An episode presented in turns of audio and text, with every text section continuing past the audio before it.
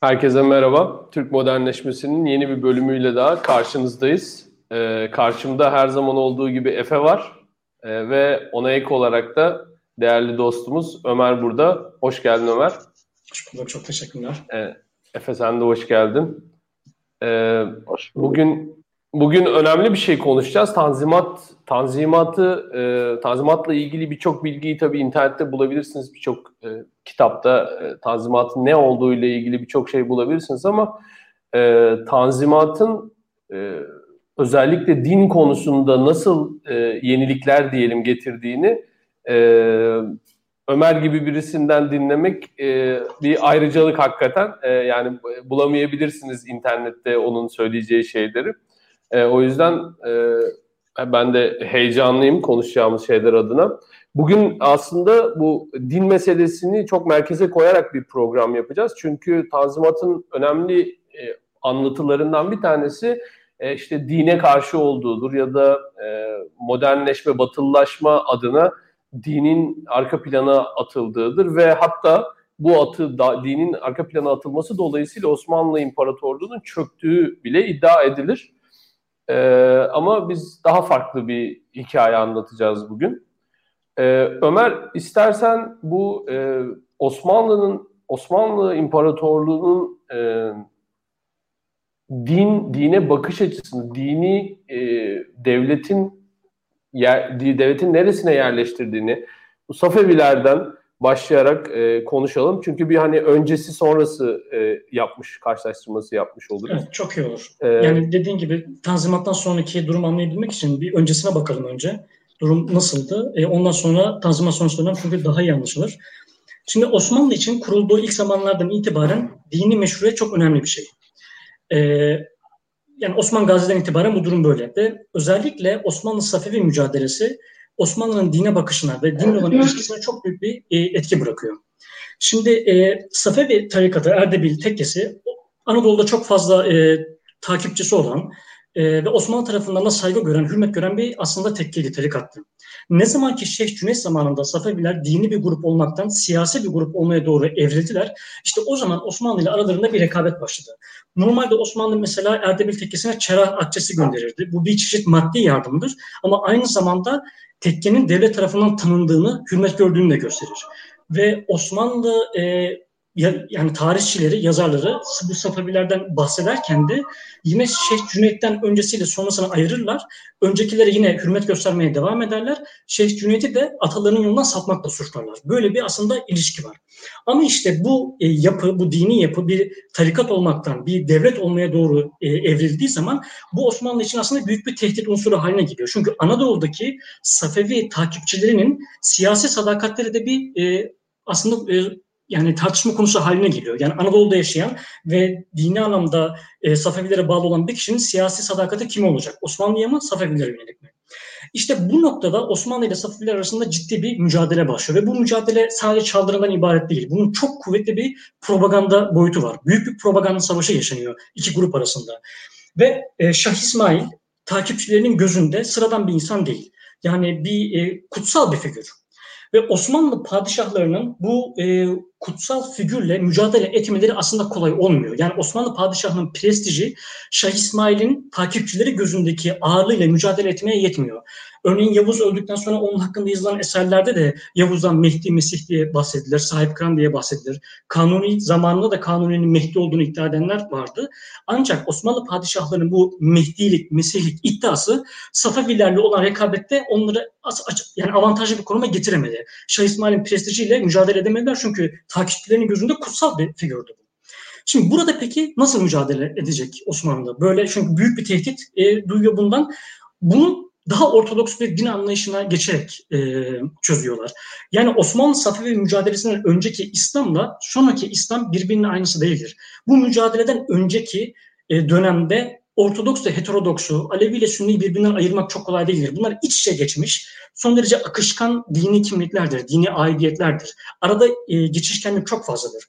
Ancak Osmanlı bu dönemle birlikte artık şeyhin yerine ulemayı, tekkenin yerine medreseyi ve şeyhin prestiji yerine de yazılı kaynakları getiriyor dinin kaynağı olarak. Şimdi bu şekilde bir mücadele var. Bu aslında Osmanlı'ya çok büyük avantajlar sağlıyor. Birincisi az önce bahsettiğim gibi Safevilerle olan mücadelede Osmanlı'nın elini güçlendiriyor. İkincisi 1511 ile 1538 arasında Osmanlı'da çok fazla Mesyanik ve mileneryen isyan var. Bu isyanların ortak özelliği bir şey Mehdilik iddiasında bulunuyor. Dünyaya adalet getireceğini, zulmü bitireceğini söylüyor ve yönetme hakkının kendinde olduğunu iddia ediyor. Bunda bir sürü bu şekilde isyan var. Şimdi bu Ortodoks din anlayışı bu iç isyanlara karşı da Osmanlı'nın aslında elini güçlendiriyor. Bir üçüncü mesele daha var. O da şu. Kuruluşundan itibaren Osmanlı'nın Balkanlara yayılması Akıncı beyleri aracılığıyla olmuştur. Ancak Akıncı beyleri Osmanlı'nın emrinde hareket eden memurlar değillerdir. Özellikle ilk dönemlerde. Bunlar bir gün kendi e, hükümdarlıklarını ve kendi hanedanlıklarını kurma ihtimali olan yarı bağımsız savaş ağlarıdır. Şimdi bunlar dini meşruiyetlerini kazanmak için kendilerini dervişlerle ilişkilendirdiler. Dervişlere türbeler yaptılar, menkıbeler yazdırdılar ve yani dervişlerle kendini ilişkilendirerek Osmanlı'ya karşı bir dini meşruiyet elde ettiler. Şimdi bu Ortodoks din anlayışına geçiş, dervişin yerine ulemanın konması Osmanlı'nın bu gruplara karşı da e, merkezileşme faaliyetlerini aslında destekleyen bir şey. Yani üç meseleden dolayı Safevilere karşı mücadele, içteki Mesyanik isyanlara karşı mücadele ve e, Akıncı beylerine, Osmanlı hükümdarının gücüne ortak olmak isteyen başka kişilere karşı mücadelede bu e, geçişkenlik bu, e, Osmanlı'ya çok büyük avantaj sağlıyor. Şimdi bunu ben niye anlatıyorum? Bakın de, dervişin yerine ulema, e, tekkenin yerine medrese ve şeyhin prestiji yerine de e, yazılı kaynağın gelmesi demek aslında bu üçünün de devletin kontrolü altına girmesi demek. Devlet bu üçünü çok rahatlıkla kontrol edebilir demek. İşte Osmanlı'nın aslında din üzerindeki e, etkisi ve müdahalesi bu dönemde çok çok önemli bir noktaya geliyor. Mesela baktığımız zaman Osmanlı'da mimari patronaj genellikle camiler üzerinden ilerler. Genellikle dini eserler, dini kurumlar üzerinden ilerler. Bu şekilde padişah kendi otoritesini ve meşruiyetini bir mimari formda e, diğer insanları gösterir. Mesela Kudüs'teki Kubbetü Sahra'yı düşünün. Bu işte altın kubbeli çok meşhur sürekli fotoğrafını gördüğümüz şey. Şimdi Kubbetü Sahra etrafıyla çok uyumlu bir bina değildir. Çünkü geleneksel Arap mimarisinde çiniye çok rastlanmaz. Yani bir sürü işte e, taştan yapılmış binanın ortasında bir tane masmavi e, çini. Bu çiniler kanuni zamanında eklenmiştir. Ve Osmanlı Safevi mücadelesinin sonunda Osmanlı'nın kendini işte heretiklere karşı, Safevileri kastediyor, İslam'ın koruyucusu olduğunu e, bu mesajı vermek için bu Çiniler Kubbetü Sahra'ya eklenmiştir. Yani Osmanlı kendini İslam'ın koruyucusu olduğunu göstermek için dini bir yapıya kendiyle özdeşleşmiş bir ekleme yaptırıyor. Ve bu Çiniler mesela özgün Osmanlı Çinisidir. Orta Asya Çinilerinden de farklılaşmıştır. Çünkü Safeviler de hemen hemen aynı kaynaktan beslendiği için bir farklılaşmaya gidiyor. Yani mimari patronaj da hep dini kurumlar, dini eserler e, üzerinden gidiyor. Şimdi bu dönemde Osmanlı'nın daha önceki İslam devletlerinden farklı olarak yaptığı önemli bir değişiklik var. O da devlet mezhebi kavramı ortaya çıkıyor. Şimdi Osmanlı'dan önceki de İslam devletleri ulemaya patronaj sağlardı, ulemaya maaş verirdi, işte ulemayla yakın ilişkiler kurardı. Ama bunlar e, bu dinin iç işleyişine, ulemanın iç işleyişine ve doktrine karışmazdı. Osmanlı ile birlikte bu değişiyor. Osmanlı artık dinin kendi iç işleyişine de ve doktrinine de müdahale etmeye başlıyor. Devlet mezhebi kavramı işte bu zaman da e, ortaya çıkmaya başlıyor. Şimdi önceden e, Sünni dünyada fetva verme yetkisi ne sahip olan kişilere müftü denir. Siz bir medreseye gidersiniz, eğitim alırsınız, devrin önde gelen alimlerinden ders alırsınız, icazet alırsınız ve ilim dünyasında kendinizi yazdığınız kitaplarla, verdiğiniz vaazlarla ispatlarsınız, bir saygınlık elde edersiniz ve bu şekilde bir takipçi kitlesi oluşturursunuz kendinize. Sistem buydu. Osmanlı ile birlikte müftüler doğrudan devlet tarafından atanmaya başlıyor medreselerde okunacak kitapları devlet belirlemeye başlıyor. Yani bu daha önce aslında görülmemiş bir şekilde devletin e, dini hayata müdahalesi anlamına geliyor. Şimdi e, Türkiye'de bir aslında akademide de bu son zamana kadar yaygın bir fikirdi. Şöyle bir iddia var. İşte İslam hukuku fıkıhçıların hukukuydu. Ulemanın yaptığı bir şeydi. İslam alimleri e, kendi içlerinde bu hukuku yaparlar ve devletin görevi de bunu uygulamaktı. Ancak modernleşmeyle birlikte modern devlet bu hukuk yapım sürecine müdahale etti ve ulemanın elindeki hukuk yapma yetkisini gasp etti diye bir anlayış var. Şimdi bu anlayış doğru değil. Bu çok aslında yanlış bir anlayış. Çünkü bu yetki zaten daha 16. yüzyıldan itibaren gasp edilmişti. Osmanlı modernleşmeyle beraber dine ve hukuk sistemine müdahale etmeye başlamadı. Çok öncesinden bu zaten başlamıştı. Ve dinin kaynakları sayılırken işte e, Kur'an, sünnet, e, icma, kıyas anlatılır. Aslında atlanan bir noktada şudur. Padişahın fermanları da Osmanlı döneminde dinin kaynaklarından biridir. E, padişahın fermanları da fetvalara e, eklenmiştir. Örneğin Ebu Suud Efendi yani çok meşhur bir Osmanlı Şeyhülislam'ı bunun Maruzat adlı bir eseri vardır. Verdiği fetvaların toplanmış halidir. Bu eserin verdiği en büyük mesaj e, yani kadıların, ulemanın bir fetva verirken, bir karar alırken fermanları, padişah fermanlarını göz önünde bulundurulması gerektiğidir. Şimdi Hanefi hukuku zaten padişahın siyaset yetkisini kabul etmişti. Bunu bir önceki programda anlatmıştık. Yani padişahın veya yürütmenin, işte vezirin, valinin siyaseten katıldığı bir yetkisi var. Bir kişiyi gerekli gördüğü durumda kamu düzenini korumak adına herhangi bir yargılama olmadan idam ettirebiliyordu padişah. Hatta Tanzimat'ın getirdiği en büyük yeniliklerden biri bunun ortadan kaldırılması, adil yargılama olmadan kimsenin idam edilememesi ve e, yani bu yetkinin gittikçe sınırlandırılmasıydı. İşte can, mal, namus herkesin güvende olacak mesajı Tanzimat'ın buydu. Şimdi Hanefi hukuku bunu evet. zaten kabul ediyor.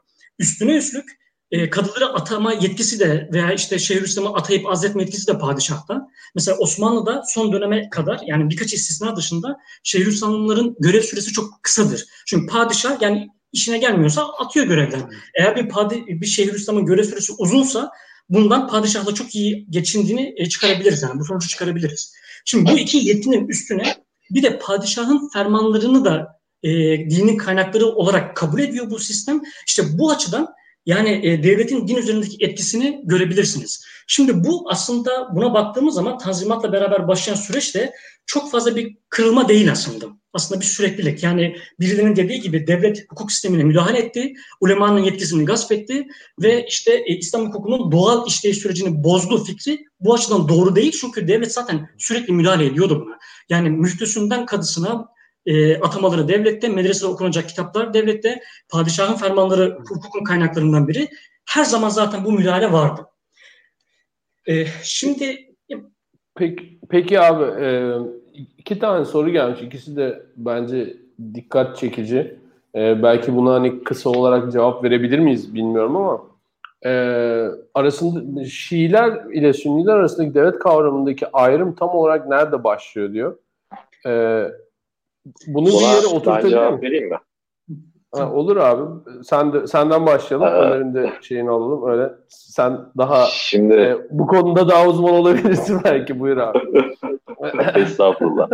Ee, şimdi Sünni tarafta şöyle bir durum var. Zaten e, Sünnilik mezhep, genel olarak Sünni mezhepler devlet e, koruması altında bir şekilde ortaya çıkan mezhepler olduğu için ve devletin dikte ederek belli şeyleri e, mezhep içinde kural haline getirdiği e, mezhepler olduğu için biraz daha e, formal bir devlet anlayışı var aslında. Yani işte nizamiye medreselerini buna örnek verebiliriz. İşte e, ta daha geriye gidip işte Emevi ve e, Abbasi dönemlerindeki işte e, yaptırılan hadis külliyatlarına e, eklentiler, işte onlara onlar üzerinde ki devletin etkisini göz önüne alabiliriz. Bu anlamda e, Sünni e, genel, genel anlamda Sünni mezheplerin devlet anlayışında devlet yöneticisini e, buna hani modern bir tanımla seküler bir yöneticiyi e, din adamlarının tanıması ve onun buyruğu altına girmesi e,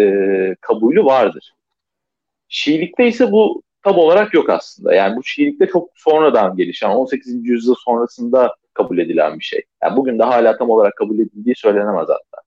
E, Şiilikte şöyle bir şey var. Şiilikte devlet başkanı e, görevini e, bir ilahi soydan gelmek üzerinden alıyor. Yani işte 12 tane imam var. E, onlardan sonra da işte ayetullahlar var. E, onlar ya devletin başında olmalı veya devletin başında olan insan bir şekilde yine bir kutsaliyet e, içerisinden gelmeli. Bu anlamda din ve e, devlet Şiilikte daha yakın birbirine. Yani işte buna hmm. Şeyh İsmail tarafından bakabilirsiniz. Bugünkü İran'a bakabilirsiniz mesela. Bugünkü İran'ın e, şey anlamında, hiyerarşi anlamında devletin en başında olan insan bir din adamıdır. E, yine aynı şekilde işte Ama... bizdeki anayasa mahkemesine benzeyen e, bir yapı orada din e, Şiilik direkt olarak Şii mezhebi üzerinden vardır. E, tabii Şiiliğin, hukuk Şiilerdeki hukuk kurumunun işleticileri e, daha sanki devletten bağımsız gibi e, düşünüyor. E tabii işte o orada aslında işte şey var. E, yani şimdi Şiilikte içtima daha rahat, daha serbest. O anlamda din adamlarının devlete karşı daha güçlü eli. Ee, Sünnilikte öyle değil. Sünnilikte daha devlete bağlı bir e, yani şöyle söyleyeyim aslında Osmanlı ve Selçuklu'nun burada çok büyük iki etkisi var. İşte Selçuklu'nun Nizamiye medreseleriyle o işte Sünniliğin içindeki mezhepleri alıp bir yola yordama koymasıyla Osmanlı'nın da en büyük işte ve en uzun süre yaşayan İslam devleti e, olarak Bizans'tan da aldığı e, yapıyı devam ettirmesiyle Bizans'ta da öyledir mesela işte hani kral vardır kralın himayesinde bir kilise vardır. E, Osmanlı biraz o seviyede yönetti devlet. Aslında Ömer'in söyledikleri zaten e, onu anlatıyor. E, yani hani modernleşmeyle değişen bir şey çok değişen bir şey yok evet. o anlamda aslında. Osmanlı başında da böyleydi. Çünkü hani köken olarak aldığı mezhep zaten işte e, Sünnilik mezhebi buna yön veren, hani buna izin veren bir mezhep. E, en basitinden işte yöneticiniz e, zalimse dahi isyan etmeyin buyruğu vardır. E, ama işte diğer tarafta zaten bir dini temel olmadan yani dini bir e, işte ya peygamber soyundan gelmek veya işte çok e, iyi bir şekilde işte din eğitimi alıp e, ayetullah olmak dışında bir Şii devletin başına geçmek için yöntem yok. O anlamda e, ne kadar işte bu e, Şiiliğin o heterodoks İslam anlayışından etkilenmesinden dolayı ve onların bir karması halinde olmasından dolayı daha böyle e, nasıl diyebilirim daha bugüne yakın bugün daha işler gibi görünen bir yapısı olsa da aslında din ve devlet işlerinin ayrılmaması anlamında çok daha arkaik bir devlet anlayışı var Şiiliğin. Ömer? Özellikle zaten bu hani bahsettiğimiz dönemde 15. 16. yüzyılda hani çok da zaten mümkün bir şey değil. Şimdi Osmanlı'da bahsettiğimiz sürecin işte bu daha hani sınırları belli, daha ortodoks din anlayışına geç, geç, e, geçme sürecinin bir benzeri de aslında Safevilerde de yaşanıyor. Özellikle Tahmasp'tan evet, sonra evet. yani e, Kızılbaşlar e, ikinci plana atılıyor. Hatta bunlar devletten uzaklaştırılıyor. Yerine 12 imam Şiası, Lübnan'dan falan alimler getirilip daha böyle hani e, kitap merkezli, daha sistematik bir din anlayışına aslında orada da geçiliyor. Çünkü yani Ömer Hocam, mesela... sürecindeki hani yenilgilerden sonra artık sürdürülebilir bir sistem değil o. Onlar da hani Osmanlı'ya benzer bir süreç yaşıyorlar. O dönemde mesela benim çok ilgimi çeken bir şey var. 15. yüzyıla kadar e, özellikle İran tarafında, Hindistan'da daha sonra da devam ediyor ama İran tarafında mesela 15. yüzyıla kadar e, Hazreti Muhammed'in suratının olduğu, şekil olarak çizildiği minyatürler var. Tabii, tabii. 17'den sonra bir anda kayboluyorlar. Tabii. 17'de Çok işte önce eski olanların üzerinde tül çekilmeye başlanıyor. İşte beyaz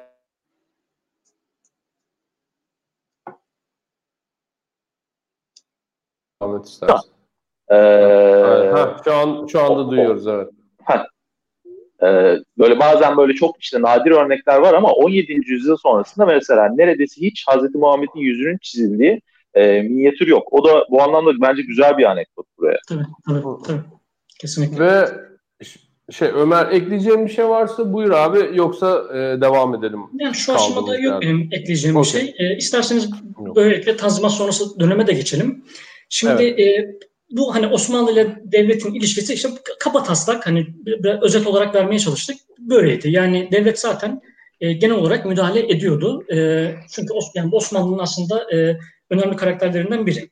Şimdi Tanzimat sonrası hukuk alanında yaşanan değişimlere baktığımız zaman herhalde en önemlisi e, kodifikasyon çalışmaları olacaktır. Yani evet. yazılı, sistematik bir hukuk sisteminin e, ortaya çıkması olacaktır. Zaten bunun en güzel örneği de Mecelle.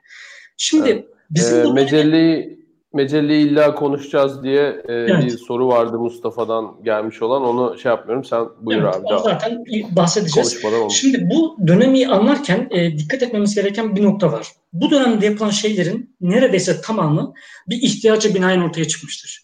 Yani e, bu devlet adamları yani sanıldığı gibi böyle halktan kopuk falan değillerdi. Hani bunlar böyle bir odada oturdular. Hadi bundan sonra bu olsun, bundan sonra bu olsun dediler diye bir şey yok. Bunlar e, olan bittiğinin gayet farkındaydılar ve yaptıkları her şey aslında e, bir ihtiyaca binaen yapılmıştı. Bunlar böyle hani e, filozof falan değillerdi. Gayet ciddi devlet adamlarıydı. Öyle e, belli bir ideolojik hani e, ajanda iç çerçevesinde hareket etmediler. Tam tersine son derece rasyonel e, ihtiyaçlara yönelik e, bir sistem ortaya koydular. Şimdi bu dönemde mesela baktığımız zaman e, kapitalizmin gelişmeye, gelişmek üzere olduğu bir dönem. Yani ticari faaliyetlerin çok geliştiği bir dönem. Şimdi e, bunu Max Weber de söylüyor. Mesela kodifikasyon hareketinin arkasındaki üç grubu sayıyor. Bunlardan biri de burjuvadır diyor. Çünkü ticaret erbabı, burjuva, işte e, kapitalist sınıf hukukta öngörülebilirlik ister veya süreklilik ister. Şimdi Tanzimat öncesi dönemde e, sistem nasıldı? Kadılar var. Bunlar ülkenin her tarafına yayılmışlar.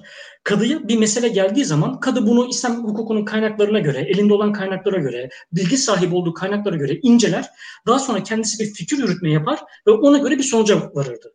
Ama işte kadının nasıl bir fikir yürütme sahibi olacağını veya nasıl işte e, hangi sonuca varacağını önceden bilmek imkansız. Çünkü e, bu kadılar karar aldıkları zaman bunları işte yazıyorlar, ilam denir bunlara.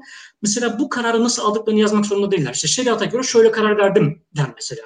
Yani o fikir yürütme sürecini takip edemiyorsun. Ama mesela tanzimattan sonra gelen reformlarda hakimlerin bir karar aldıkları zaman hangi maddeye nasıl gönderme yaptıklarını yazma zorunluluğu getiriyor. Yani o karar alma süreçlerini artık devlet takip etmek istiyor ki öngörülebilir bir hukuk sistemi ortaya çıksın. Şimdi işte bu kodifikasyon e, çalışmalarının arkasındaki temel sebeplerden biri buydu. Şimdi ben diyelim bir tüccarım, yatırım yapmak istiyorum ve işte sizlerle bir e, iş ilişkisi kurdum. Ancak siz e, bana verdiğiniz sözleri tutmadınız, ben zarar ettim. Şimdi ben kadıya gittiğim zaman bunun nasıl e, bir sonuç çıkaracağını tahmin edemiyorum, öngöremiyorum. Çünkü tamamen kadının kendi fikir yürütmesine ait bir şey bu. İşte e, aynı, aynı yani Hanefi mezhebi içinde birden farklı e, görüş belirtilmiş olabilir. Bir konu hakkında kadı o işte kendi fikir yürütmesine göre en doğru olduğunu düşündüğünü seçer, uygular. Şimdi ben böyle bir belirsizlik ortamında tabii ki yatırım yapmam. Tabii ki iş ilişkisi kurmak istemem. Şimdi bu kodifikasyon çalışmalarının e, sebeplerinden biri buydu. Öngörülebilir, standart, her tarafta aynı şekilde uygulanan bir hukuk sisteminin ortaya çıkması. Bir diğer sebebi de işte e, bir önceki programda bahsetmiştik artık modern devlet ortaya çıkıyor. Bu devletin temel vasıflarından biri de merkezileşme. Yani farklı vilayetlerdeki yerel hanedanlar ortadan kaldırılıyor. Neredeyse bağımsızlığını ilan etmiş valiler e, yerlerinden edilip yerine merkezden atanmış bürokratlar tayin ediliyor. Yani e, bürokratlar tamamen devlet memuru haline getiriliyor. Merkezileşme süreci var. Ve bunun en önemli aşamalarından biri de hukuk birliğinin sağlanması. Ve Cevdet Paşa yani Mecelle Komisyonu'nun başındaki kişi bunu açık açık söylüyor. Ortak standart bir hukuk sisteminin kurulmasının Batı yayılmacılığına karşı Osmanlı'yı koruyacağını, Osmanlı'nın hem siyasi bağımsızlığını hem de kültürel e, özgürlüğünü koruyacağını söylüyor. Ve bu e, dünyanın birçok yerinde böyle. Yani Almanya'da e, kodifikasyon çalışmalarını savunan insanların da e, ortaya koyduğu en büyük e, argüman bu olayın, bu kodifikasyon sisteminin e, Alman Almanların birliğini sağlayacağı yönündeydi. Ve bu dünyanın hemen hemen her yerinde eş zamanlı olarak e, yaşanan bir şey. İngiltere gibi, Amerika gibi kıta hukukundan çok farklı olan Anglo-Sakson hukukunun geçerli olduğu yerlerde bile kodifikasyonla ilgili tartışmalar var. Hatta İngiltere'de bu e, kodifikasyon meselesinin en büyük e, savunucusu Jeremy Bentham. Yani en büyük savunucularından biri o. Amerika'da hatta Louisiana'da bir hibrit sistem, sistem kuruluyor. Montana'da galiba yani bununla ilgili çok büyük ilerlemeler sağlanıyor. Yani Amerika'da bile, İngiltere'de bile, Anglo-Sakson hukukunun geçerli olduğu yerlerde bile kodifikasyonla ilgili çok ciddi tartışmalar var. Şimdi bu global bir fenomen. Dünyanın her yerinde aynı anda olan bir şey. Osmanlı'nın bu işi Avrupa ile eş zamanlı olarak yapması Avrupa'dan etkilendi, Avrupa'dan Avrupa'yı taklit ettiği anlamına gelmez. Elbette ki bir etkilenme var. Elbette ki ödünç alınanlar var ki bu son derece normal. Ama bu küresel bir fenomen. Tüm dünyada aynı anda olan bir şey ve Osmanlı'nın bunu Batı ile eş zamanlı olarak yapması tamamen Batı'nın e, kontrol edildiği anlamına gelmez. E, taklit edildiği anlamına gelmez. Şimdi burada bunun ortaya çıkardığı çok önemli bir sonuç var. O da devletin az önce bahsettiğim gibi hiç de yani şaşırtıcı olmayan bir şekilde, hiç de böyle bir hani e, kırılma olmayacak şekilde hukuk sistemi içinde daha müdahale hale gelmesi ve daha görünür hale gelmesi. Şimdi bakın e, tazminat öncesi dönemde kadıya bir cinayet işlendiği zaman bu cinayet hakkında bir kovuşturma olabilmesi için ya iki kişinin şahitlik etmesi gerekiyor ya da öldürülen kişinin mirasçılarının kadıya gidip dava açması gerekiyor. Aksi takdirde yani dava açılamıyor. Şimdi ben bir Şeyhülislam fetvası buldum. E, Zekeriya Yahya Efendi'nin 17. yüzyılda yaşamış, birden fazla kere Şeyhülislamlık yapmış bir kişi. Özetleyerek bu fetvadan bahsetmek istiyorum çünkü bana çok ilginç gelmişti. Şimdi diyor ki birisi birisini alete carihe ile amden cerh ve kat eyledikten sonra yani kesici ve delici bir aletle bilerek ve isteyerek yaralayıp öldürdükten sonra bu kişinin varisi küçük yaşta olsa veya uzak bir diyarda olsa ve aradan 25 yıl geçtikten sonra gelip sen bilerek ve isteyerek benim babamı yaraladın ve öldürdün deyip dava açmak istese ve o cinayeti işleyen kişi de aradan 25 yıl geçti ben davaya gelmiyorum dese bu dava düşer mi diye soruyorlar. Şeyhülislam yok düşmez. Yani aradan 25 yıl geçse bile öldürülen kişinin varisi e, öldüren kişi hakkında dava açabilir diyor. Şimdi bugünün standartlarından bakınca çok ilginç bir mesele bu. Yani eğer birisi birisini öldürdüyse niye mirasçısının dava açmasını bekliyorsun ki? Git işte yakala yani. İşte böyle değil. Dava açılabilmesi için mirasçının gidip e, şikayetçi olması gerekiyor. Aksi takdirde devlet olaya karışmıyor. Yani e, Halit Fehmi Mısır'la ilgili çok güzel bir araştırma yapmıştı. Bir, çok iyi bir kitap yazdı. Bu işte e, mahkemeleri inceliyor. Yani cinayet davalarında ceza çıkma oranı yüzde üç falan.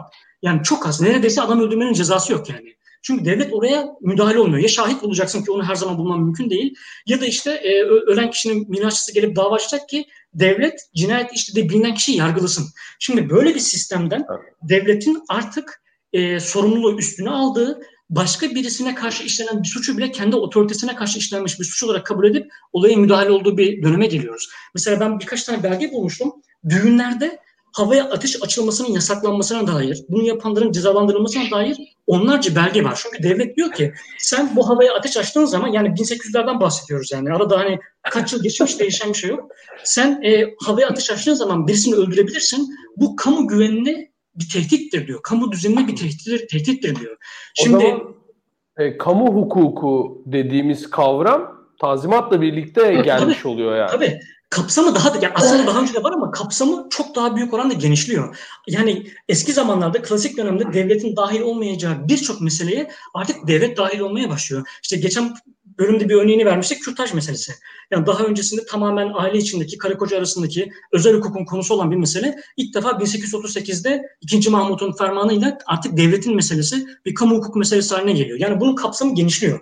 Hani e, bir cinayet olduğu zaman mirasçı davacı olmadan buna karışmayan devletten düğünlerde havaya ateş açılmasına karışan devlete geçiyoruz. Şimdi buraya baktığımızda bizim görmemiz gereken şey batılılaşma mı yoksa merkezileşme mi? Biz bu hukuk sisteminin daha böyle yazılı hale getirilmesiyle, teknikleştirilmesiyle, standart hale getirilmesiyle, e, hakimlerin aldıkları e, kararlara nasıl aldıklarına e, yazma zorunluluğu getirilmesiyle görmemiz gereken şey batılılaşma mı yoksa standartlaşma mı? Şimdi bizim işte tarihe bakışta e, yaptığımız hata bu. İşte Fransa bir kanun yaptı biz de onu olduğu gibi aldık uyguladık. Böyle bir şey yok. Bunlar elbette ki bir etkilenme var. Elbette ki ödünç alınanlar var. Bu son derece normal bir şey. Yani e, bir yerde teknik, teknoloji nerede erken gelişirse onun hukuku da ona göre gelişiyor. Bugün bile biz işte bu kişisel verilerin korunmasıyla ilgili kanunları dışarıdan almıyor muyuz? Yani şimdi bu batıda evet. çıktı diye almayalım mı yani? Şimdi buraya bakmamız, burada görmemiz gereken şey batılılaşma değil, standartlaşmadır. Daha standart bir hukuk sisteminin, daha öngörülebilir bir hukuk sisteminin, e, daha ölçülebilir bir hukuk sisteminin uygulanmasıdır. Aynı zamanda devletin daha müdahil olması, daha e, olay yani e, hukuk alanında ve toplumsal yaşamda daha görünür hale gelmesidir. O yüzden işte biz bu döneme bakarken Tanzimat batılılaşma mıydı, sırf batılılaşma mıydı derken Batı'nın etkisini tabii ki kabul etmeliyiz. Ama bunu pür bir batılılaşma dönemi olarak görmek son derece hatalıdır. İşte burada asıl mesele yani bu işi yapan Osmanlı bürokratları hadi biz Batı'yı taklit edelim, biz Batı'yı çok seviyoruz diyerek bunu yapmadılar. Değişen bir ekonomik sistem vardı değişen bir hukuki ve siyasi sistem vardı. Merkezi devlet ortaya çıkmıştı. Devlet merkezileşmek ve ülkenin her alanında tek hakim olup bu şekilde kendini yabancı istilasına karşı korumak istiyordu ve bunun sonucunda da böyle bir hukuk sistemi ortaya çıktı. Ve bunu başındaki kişilerden Ahmet Cevdet Paşa da bunu açık açık zaten söylüyor. Yani bu Batı yayılmacılığına karşı hukuk birliğinin sağlanması insanları bir araya getirecek, bir millet bilincinin belki ortaya çıkmasını sağlayacak bir şeydi ve bu sebeple yapıldı. Yani batılılaşmak için değil, merkezileşmek için, standartlaşmak burada, için şeye gidildi. Burada bu, bu bizim bu, bu meseleyi kamusal alandaki tartışma üzerinden okursak bizim kamusal tartışmamız şöyle bir e, şeye çıkıyor. Sanki e, Osmanlı eliti ya da Cumhuriyet eliti e, hadi biz artık batılı olalım diye bir karar almışlar ve batılı olma amacına ulaşmak için bazı e, taktikler uygulamışlar, bazı dönüşümler yapmışlar gibi bir e, tartışma var. Fakat aslında modernleşme dediğiniz şey bir amaçtan öte araçların verimlileştirilmesi, rasyonelleştirilmesi diyelim hatta ilk bölümden hatırlıyorsanız eğer e, Weber üzerinden bunun bir e, okumasını yapmıştık. E, bu rasyonelleşme ve e, rasyonelleşme ve standartlaşma aslında süreci modernleşme dediğiniz şey. Osmanlı'da da gördüğümüz aslında tam olarak bu. Yani bir problemler var. Kesinlikle. Bu problemleri aşmak için e, ellerindeki kamusal araçları olabildiğince verimli hale getirmeye çalışıyorlar ve e, mesela işte kamusal güvenlik problemi kamusal güvenlik problemine dönüşüyor aslında eğer ki siz iki insanın arasındaki cinayet meselesine şey yapmıyorsanız, devlet olarak müdahale etmiyorsanız e, ve sizin kamusal güvenliğe ihtiyacınız var. Her türlü ekonomik aktivitenin mesela temeli olarak. Eğer e, bir insan yaptığı yatırımın güvende olup olmayacağını bilmiyorsa ya da işte yaptığı yatırımın yarın devlet tarafından el konulabileceği telaşı içindeyse işte tabii Osmanlı'da vakıf sistemini geliştiriyor bu aynı zamanda ama e, yani yine de bugün anladığımız anlamda yatırım yapmak, e, özellikle şirket kurmak vesaire meselesi için ayrı bir hukuk e, gelişmesine ihtiyacınız var. Bunu Timur Kur'an Hoca çok iyi anlatıyor. E, Osmanlı'daki e, şer'i hukukun Osmanlı ekonomisi üzerindeki etkilerinden bahsederken mesela şirket kurmanın ne kadar e, zor olduğunu ve ne kadar e, geleceksiz olduğunu, yüksek e, yatırım maliyeti olan işleri yapmanın, çok ortaklı işler yapmanın e, Osmanlı ticaret hukukunda aslında ne kadar e, problemli olduğunu anlatıyor ve Osmanlı'da ekonominin gelişmemesinin sebeplerinden bir tanesi olarak da aslında bu söylediğimiz hani hep bugün de konuşuyoruz ya her şeyin başı hukuk meselesi. Ondan e, Osmanlı'daki ekonominin gelişememe problemlerinin temelinde bu, bu hukuki durumun e, olduğunu söylüyor. E, hatta benim şimdi senin de anlattıkların üzerine anladığım kadarıyla Cumhuriyet e, tam bu e, birlik, hukuk birliği, işte kamusal alanın güvenliği vesaire meselesinin bir e, aslında son noktası oluyor. E, yaptığı hukuk devrimleriyle özellikle. Evet, evet. Peki e, ha, devam edelim abi istersen. Yani, ha, sen, senin senin e, varmak istediğin yeri merak ediyorum buradan. Buradan nereye götüreceğini merak ediyorum. Yani şimdi bu e, hani bu kodifikasyon e, çalışmalarından evet. benim çıkardığım, benim yani ok, okumalarım sonucunda vardığım sonuç işte bu. Bu bir batılılaşma değil, bu kültür değişimi değil. Tam tersine e, yani e, dönemin şartlarına ve ihtiyaçlarına göre dizayn edilmiş yeni bir sistem. Şimdi senin dediğin şey yani modernleşme bir amaca yönelik araçların daha efektif hale getirilmesi tabiri var ya bu çok önemli bir tabir aslında. Şimdi istersen buradan e, bununla çok alakalı bir örnekte üzerinden gitmek istiyorum. Öğretmen eğitim meselesinden de biraz bahsederiz. Çünkü bu da çok tartışma konusu bir şey. Yani bizde maalesef özellikle bir grupta yani yaygın olan bir anlayış nedir? İşte e, tanzimat sonrası açılan okullarda, modern eğitim kurumlarında yetişen öğrenciler tamamen batılılaşmış, işte dini ilerlemeye engel gören, e, toplumdan kopuk insanlardı. Bunlar işte e, işte böyle böyle şeyler yaptılar gibi. Şimdi bu ne kadar doğru bir buna bakalım. E, tabii ki doğru değil yani. En başta söylediğim gibi Osmanlı'da modern eğitimde bir zorunluluğa binaen ortaya çıkıyor. Bir ihtiyacı binaen ortaya çıkıyor. Şimdi e, bu dönemde batılı devletler Osmanlı'da çok sayıda okul açıyorlar. Ve bu okullar çok iyi finanse edilen, imkanları çok iyi olan öğrencilere burslar veren okullar. Ve Osmanlı bürokrasisinde bir panik var. O dönemde vilayetlerden merkeze gönderilen raporlara bir bakarsanız valiler bir panik içinde biz bu işi kaybediyoruz diyor. Yani mevcut eğitim kurumları bunlara rekabet edemiyorlar. Biz öğrencilerimizi bunlara kaptırıyoruz. Bir şey yapmamız lazım. Çünkü bu e, sistem içinde bu şekilde devam ederse biz yani kendi vatandaşlarımızı, kendi öğrencilerimizi, gençlerimizi bunlara kaptıracağız şeklinde bir panik var.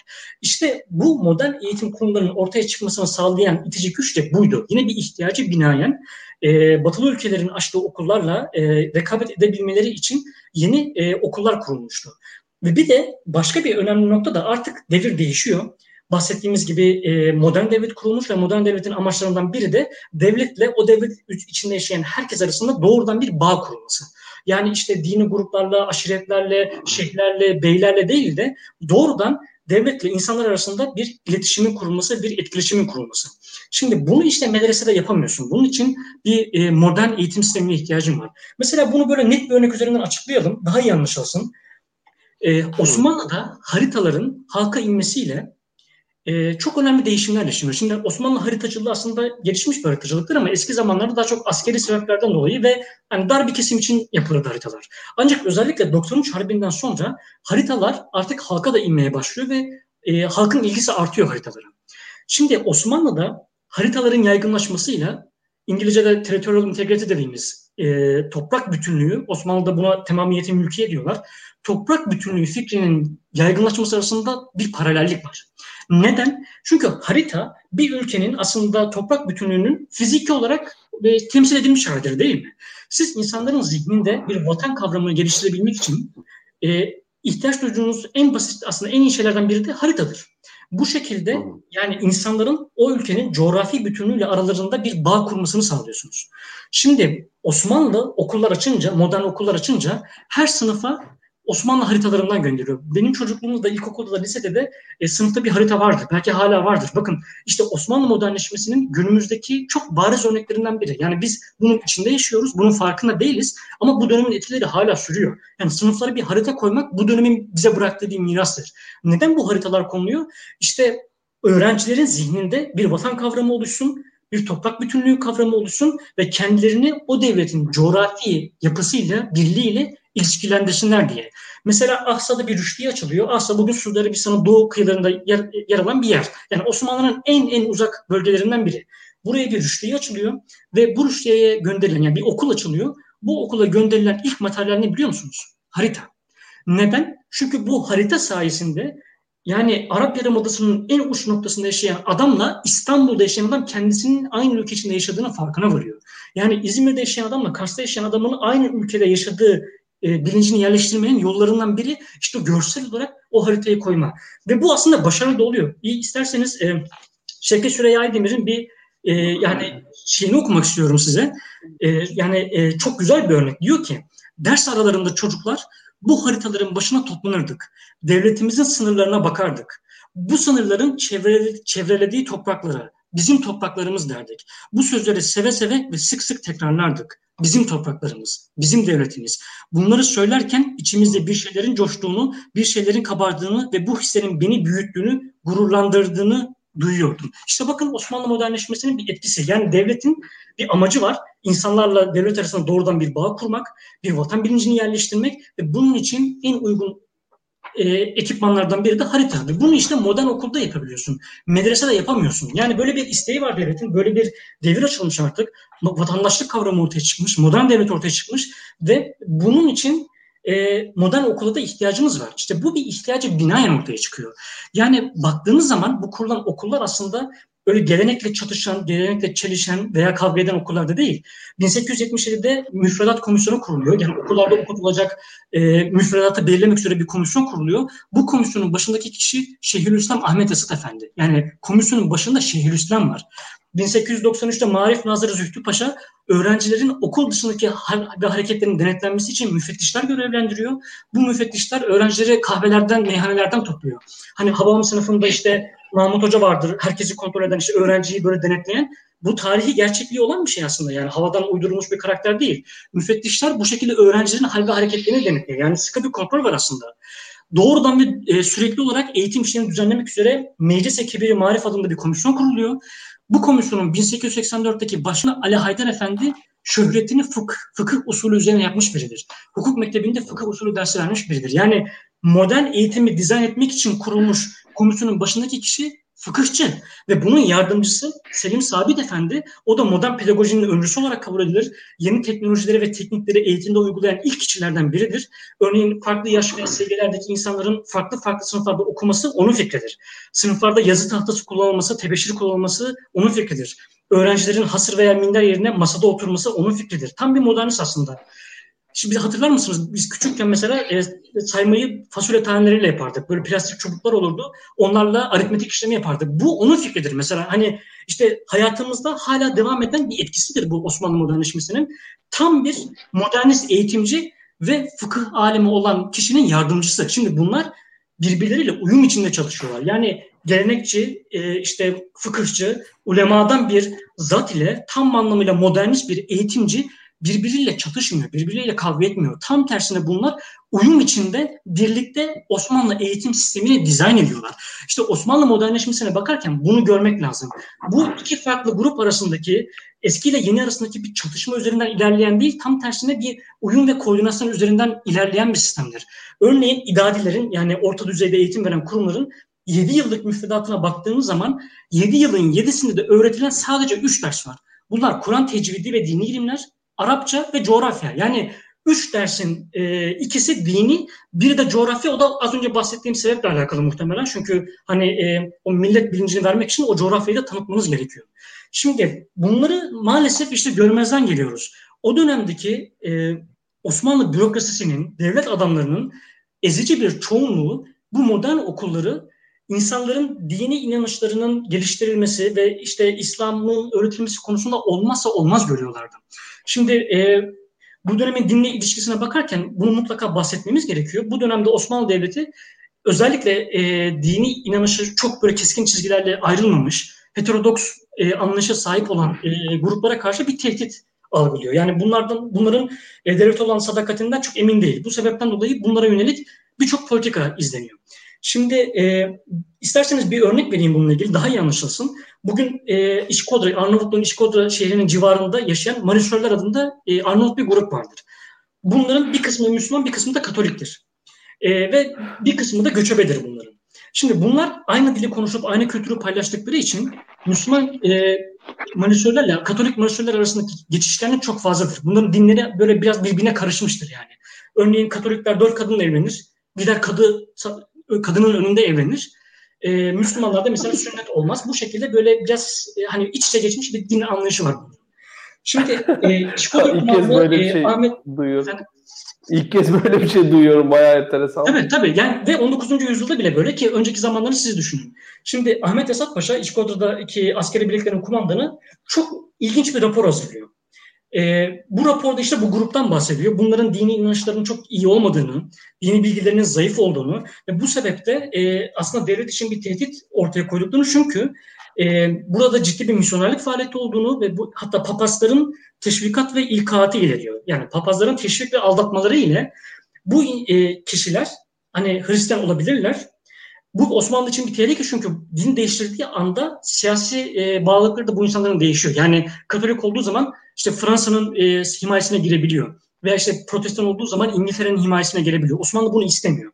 Yani bu insanların İslami karakterlerinin güçlendirilmesi aslında bunları bir şekilde devlete bağlamak anlamına geliyor. O dönemin Osmanlı bürokrasisinin zihninde işte yani batılılaşma dediğimiz dönemdeki Osmanlı bürokratı bunu böyle düşünüyor.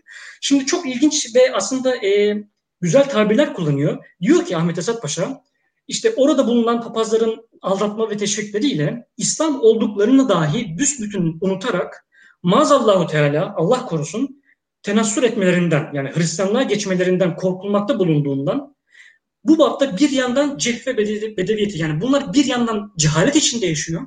Öbür yandan bedeviyet içinde yani göçebeler ki bir Osmanlı hmm. bürokrat içinde bu yani çok kötü bir şey yani bir Osmanlı bürokratının hayalindeki vatandaşın tam tersi cahil bedevi dinini bilmiyor. Papazların ve misyonerlerin etkisini açık. Yani korkunç bir şey bir Osmanlı bürokratı için.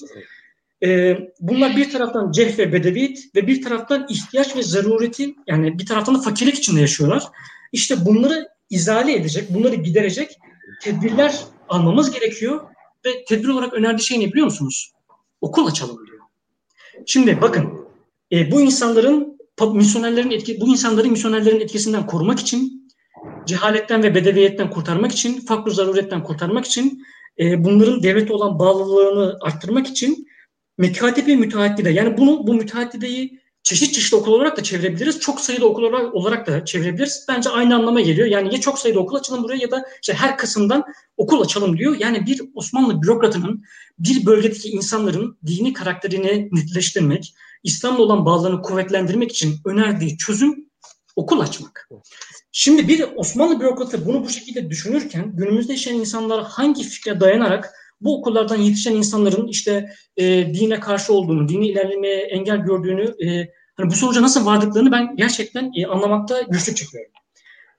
E, isterseniz bununla alakalı yani ilgili bir başka meseleden daha bahsetmek istiyorum. O da e, ilmihaller. Şimdi ilmihal dediğimiz literatür aslında Osmanlı'nın ortaya yani ilmihal kelimesi Arapça kökenden gelmekle birlikte Türkçe bir kelimedir. Çünkü Arapçada böyle bir kelime yok yani. Osmanlı'nın icat ettiği bir kelimedir. Yani aynı nazır gibi. Nazır da Arapça bakmak kökünden gelir ama Arapçada nazır diye bir kelime yok. Tamamen işte Arapça kökü alıp Türkçeleştirip üretilmiş bir kelime. Şimdi bu önemli bir literatür. Özellikle 16. yüzyılda Kanuni'nin son e, iktidarının dönemlerinde büyük bir patlama yaşayan bir janr. Çünkü bu dönemde büyük karışıklıklar var, fakirlik var, işte isyanlar ortaya çıkıyor, rüşvet almış başını gitmiş bu dönemdeki din adamlarının işte Derin Terzioğlu bunlara şeria minded diyor yani şeriat temelli, şeriat merkezi düşünen din adamlarının bu kötü bir dişe bir cevap olarak ortaya sundukları eserlerdi bunlar. Çünkü bunlar insanların dinden uzaklaştığını, şeriattan uzaklaştığını bu sebeple türlü türlü belanın işte devletin başına musallat olduğunu düşünüyorlardı. Bunları bu nasihatname literatürünün halk için yazılmış versiyonu olarak düşünebilirsiniz. Bu ilmi haller Türkçe yazılır. Çünkü insanlar yani ağır Arapça dini eserleri anlayamazlar. E, dili çok kolaydır, çok basittir. Hatta bazıları harekelidir. Çünkü Arap harfleriyle Osmanlıca yazdığınız zaman ses harfi olmadığı için okumak zordur. Bazıları da harekelidir. Bunlar işte nasihatnameler nasıl yöneticilere, sultanlara e, akıl veriyorsa ilmihallerde halka akıl vermek için yazılmış eserlerdir. Gerçi nasihatnamelerde içki meclisi nasıl kurulur, cariyeyle ne yapılır diye anlatılırken işte ilmihalde de namaz nasıl kılınır, oruç nasıl tutulur. Hani bunlar anlatılıyor. Öyle bir fark var ama işte birbirinin benzer olarak görebiliriz. Şimdi bu önemli bir literatür.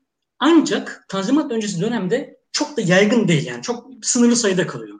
Bakın ilmihal dediğimiz literatür Tanzimat'la birlikte patlama yaşıyor patlıyor. Peki neden? Modern okullarla alakalı. Çünkü bu ilmihaller modern okullarda okutulmaya başlanıyor. Şimdi Osmanlı modernleşmesi gelenekle çelişiyor mu burada? Yoksa geleneği yani geçmişte üretilmiş bir dini literatürü daha da geliştirip, daha da genişletip çok daha geniş kitlelere mi yayıyor? Bu dönemin çok önemli özelliklerinden biri de bakın bu ilmihalleri yazanlar ulema değil, din adamları değil, okul müdürleri yazıyor bunları, öğretmenler yazıyor bürokratlar yazıyor. Oh. İşte İdade Mektepleri Müdürü Mustafa Bey mesela ilmihal yazmıştır. Mektebi Mülkiye Müdür Muavini, Muavini Ali Nazım'a yazmıştır. Yani ben not almıştım zamanında onları defterimde. Onlarca ilmihal yazarı var. Bunların büyük bir kısmı bürokrat. Modern, modernist Osmanlı bürokratları ilmihaller yazıyor. Neden? Çünkü bunlar modern okullarda okutulan eserler. Yani burada Osmanlı modernleşmesi gelenekle çelişmek şöyle dursun tam tersine bunu genişletip geliştirip daha geniş kitlelere yaymak istiyor. Mesela Üryanizade Ali Vahid'in üç önemli ilmihali vardır. E, asker ilmihali, köylü ilmihali, çocuk yetiştirme ilmihali. Şimdi bu da çok anlam ifade ediyor. Yani asker devletin için gerekli, savaşması lazım. Köylü vergi verecek. E, çocuk da gelecek nesiller için önemli. Yani burada da aslında iç içe e, geçmiş durumdadır. Bir, Burak sana ben bir şey göndermiştim. Evet. Eğer mümkünse evet. onu e, şey yapabilir misin? Şimdi bakın tek resim evet. üzerinden, tek bir kitabın kapağı üzerinden aslında bunu özetleyebiliriz. Şimdi bu gördüğünüz e, Ahmet Cevdet Paşa'nın yazdığı bir ilmihal. E, eseri Ahdi Hamidi diye, Hamid döneminin eseri demek. E, aslında çok garip bir isim, bir başlık, bir ilmihal için. Yani e, tabii biraz da o dönemin ruhunu yansıtıyor. Yani Abdülhamit'in nasıl her şeyin e, merkezine oturduğunu gösteriyor bir ölçüde. Şimdi bakın bu ilmihalin kapak sayfası. E, şimdi ben bunu biraz e, küçük görüyorum ama kendi şeyinden de e, açmaya çalışayım. Şimdi bu e, mekate bir iptidadiyede e, okutulması için bakın e, yani modern okullarda okutulması için basılmış bir eser. Marif Nezareti tarafından onaylanmış diyor diye altında. Yani Eğitim Bakanlığı tarafından onaylanmış bir şey. Altında da e, matbaa amirede tabulunmuştur, basılmıştır diyor. Şimdi tek bir sayfa içinde Osmanlı modernleşmesinin üç önemli kurumunu görüyorsunuz. Birincisi modern okullar açılmış. İkincisi modern bir bakanlık kurulmuş çünkü eğitim Tanzimat öncesi dönemde Şeyhülislam'ın yetkisindedir. Yani eğitim, adalet, vakıflar bunlar Şeyhülislam'ın yetkisindeydi. 1857'de Eğitim Bakanlığı, Marif Bakanlığı hazırlığı açılıyor. 1870'de Adalet Bakanlığı açılıyor ve bu yetkiler alınıyor. Yani tamamen Osmanlı modernleşmesinin Tanzimat'ın getirdiği bir bürokratik yapı bu. Ve altında matbaaya e, amire e, bu 1840'da takvimi vekayı ilk gazetemizin basılması için e, de bir matbaa kuruluyor takvimhane amire diye 1866'da bu adı alıyor yani. Bu da yine hani e, takvimi veka, vekayı ile ilk gazetemizle alakalı bir şey. Yani Osmanlı modernleşmesinin üç önemli kurumu okul, bakanlık ve matbaa tek sayfa içinde. Bunları bir araya getiren şey ne? Bir ilmihal. Bakın bir ilmihal bunların hepsini bir araya getirmiş. Şimdi burada modernleşmeyle çelişiyor mu gelenek? Yoksa bu modernleşme, bu kurumlar bunları tamamen geliştirip, genişletip daha geniş bir kitleye mi yayıyor? Yani bakanlık onayıyla okullarda okutulması için matbaada basılmış bir Osmanlı bürokratının yazdığı bir ilmihal. Ve şöyle ilginç bir nokta var. Bu ilmihal işte çocuklar için yazılıyor. Birincisi yani ilkokul seviyesindeki öğrenciler için yazılıyor. Bu yüzden çok basit bir dili. Ee, mesela namazla ilgili bölüm vardır ama oruç zekat yoktur. Çünkü bunlar çocuk yani. Zekatı bilip hmm. ne olacak, bilmese ne olacak. Ama çok ilginç mesela cihatla ilgili bölüm var. Çünkü bu öğrenciler büyüyünce Osmanlı askeri olacaklar. Hatta diyor ki orada e, cihat adayı din yani din düşmanları veya Padişah-ı İslam Hazretlerinin itaatinden huruc eden, çıkan bayiler ile, isyancılar ile yapılır. Yani e, din düşmanları ve padişahın itaatinden çıkan isyancılara karşı cihad edilir diyor. Şimdi ilkokul çocuklar için hazırlanan bir şeyde ne gerek var yani e, böyle bir şeye? İşte gerek evet. var. Yine devletle din iç Yine bunlar birbiriyle çatışmıyor, çelişmiyor. Yine yani bakın işte modern eğitim kurumlarının e, şeyi ortaya çıkarmaya çalıştığı. Bir e, Osmanlılık kimliği inşa ediliyor gibi sanki Tabii. değil mi? Tabii o da var. Evet. Aslında bir gün yani belki bu, bu konu üzerine de bir hani şey yapabiliriz. İşte az önce işte Süreyya Aydemir'in söylediğim e, e, anekdotu. Yani e, bunun üzerine çok büyük yatırım yapılıyor ve bizim ülkemizde yanlış bilinen şeylerden biri de işte Osmanlıcılık fikrinin çok zayıf olduğu, kimsenin bunu sallamadığı, zaten bu yüzden de Osmanlı'yı bir arada tutamadığı fikridir. Bu aslında çok doğru değil. Yani e, çok büyük aslında başarıları da var. Hatta birbirine düşman olan Araplar ve Yahudiler gibi farklı grupları bile bir arada tutabilmiş. Yani hepsine bir Osmanlı kimliği verebilmiş bir e, aslında kavramdan bahsediyoruz. Ona yine ileride e, bahsederiz. Ama burada hani e, göstermeye çalıştığım şey buydu. Ve bununla ilgili binlerce örnek verebilirsiniz. Yani bu modernleşme hareketi, hareketi e, gelenekle çelişmek şöyle dursun tam tersine bunu daha da güçlendirmiştir. Örneğin bir spoiler hani vermiş olayım. Yani yakında inşallah yayınlanacak. Hani kabul aldı ama şu an yayın süresini bekliyorum. E, Osmanlı'da sünnitle ilgili ben bir çalışma yapmıştım. Şimdi bakın normalde bugün günümüzde e, okullarda veya kışlalarda yüzlerce sünnetsiz insan çıksa çok büyük olay olur değil mi? Yani haberlerde biz haftalarca bunu konuşuyoruz eminim yani. Düşünün bir kışlada tarama yapılıyor binlerce sünnetsiz insan çıkıyor. Veya okullarda sünnetsiz insan çıkıyor. Bunlar çok normal şeyler 19. yüzyılda. Kışlalar, okullar sünnetsiz insan dolu, çocuk dolu. Yani Bağdat'ta mesela e, sünnetsiz askerler tespit ediliyor. Bunlar mahalledeki çocuklarla beraber sünnet ediliyor. Yani askerlerle çocuklar beraber sünnet ediliyor. Bugün böyle bir şey hayal edebiliyor musunuz? Şimdi ilk defa Tanzimat sonrası dönemde devlet bu konuya çok büyük yatırım yapıp sünnetsiz insanların özellikle sünnet edilmesi konusunda e, kararlar alıyor. Bakın mesela bir okula kayıt yaptırıyor öğrenciler. Ben bu bölgeyi, belgeyi görünce şok olmuştum. Yani kayıt esnasında 25 kadar öğrencinin işte sünnetsiz olduğu tespit edilip sünnet edilmiş diyor. Kayıt esnasında bir okula kayıt ederken öğrencilerin yani e, işte incelemişler, açık bakmışlar yani büyük ihtimalle. Nasıl başka anlayacaklar? Evet, evet, Şimdi bu işte evet. bakın modernleşmeyle olan bir şey. Yani çünkü e, bunun birçok sebebi var. Konuyu dağıtmamak için söylemiyorum. Hani, e, inşallah ileride daha iyi açıklarım bunu.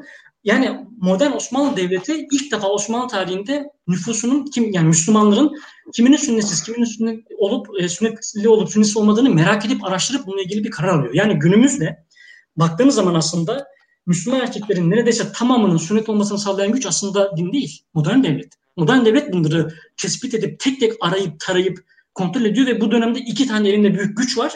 Daha önce olmayan iki güç. Modern eğitim ve zorunlu askerlik. Sen gidip aslında çok dolaşmana gerek yok. Zaten erkekleri getiriyorsun kendine. Orada kontrol edip yapıyorsun. Yani bu açıdan bakınca bununla ilgili bakın binlerce örnek verilebilir. Yani okullarda beş vakit namazın zor, e, kılınmasına yönelik belgeler var. Biz e, mav yani sıkıntısı olmadığı halde camide namaz kılmayanların cezalandırılmasıyla ilgili bir sürü şey var. Yani bunlar aslında gelenekle e, çok fazla çelişen şeyler değil. Hatta hiç çelişen şeyler değil yani. Ömer Hoca'nın e, soyadı yok mudur yazmışlar. Vardır efendim. Ömer Faruk Topal. E, açıklamaya yazmış olmam lazım ama e, herhalde bir hata evet, oldu. Çok evet kısa yazmışım. Herhalde çok uzun olmasın diye. Ömer Faruk Topal kendisi Princeton Üniversitesi'nden tarihçi. E, onunla sohbet ediyoruz. Tabii şey e, bizim izleyicilerimiz şey izleyici kanıt istiyorlar, belge istiyorlar. e, evet merak Şu etmeyin. noktada aklıma gelmişken bir şey daha e, söylememde fayda Buyur var. Abi. Şimdi Osmanlı'da mesela dine karşı gruplar yok muydu? Dinsiz insanlar yok muydu? Vardı. Çok kuvvetli bir materyalist damar da vardı. Çok kuvvetli bir sosyal darwinist damar da vardı. Ancak burada şimdi bana kalırsa buna karşı çıkanlar da olabilir. Kaçırılan nokta şu bu insanlar yani mesela Abdullah Cevdet en önemli sembollerinden biri değil mi yani? Çok etkili bir isim. Ee, yazdığı mesela çıkardığı dergi 4000 basıyor ki o dönemin şartlarında çok büyük bir sayı. Bugün bile yani 4000 basan doğru düzgün bir şey yoktur yani baktığınızda. Yok, yok. Önemli bir fikir. Doğru ve bu gerçekten dinsiz bir adam. Ama bu dönemin Osmanlı materyalistleri yani dinsizleri diyelim bunu böyle kötü bir anlamda kullanmıyorum. Toplumu dinsiz yapmak istemediler. Kendileri öyle olsa bile. Çünkü içinde yaşadıkları toplumun farkındalardı. Bakın Abdullah Cevdet materyalist bir insan olarak yani dinsiz bir insan olarak e, bir matbaa kuruyor. İçtihat matbaası ve tabi Abdülhamit döneminin e, istibdadından dolayı Osmanlı'da basılmıyor bu. Önce Avrupa'da sonra Mısır'da basılıyor. Matbaasını e, Cihan İslam'ın Avrupa'daki ilk müesses matbaası olarak niteliyor. Yani kendi hani dinsiz bir adam, materyalist bir adam kurduğu matbaayı İslam aleminin Avrupa'daki sesi olarak niteliyor. Yine başka bir yerde diyor ki Müslüman damarlarına yeni bir kan nakletme görevini üzerine alan bizler İslamiyet'te çok miktarda bulunan terakkiperver prensipleri arayıp bulmalıyız diyor.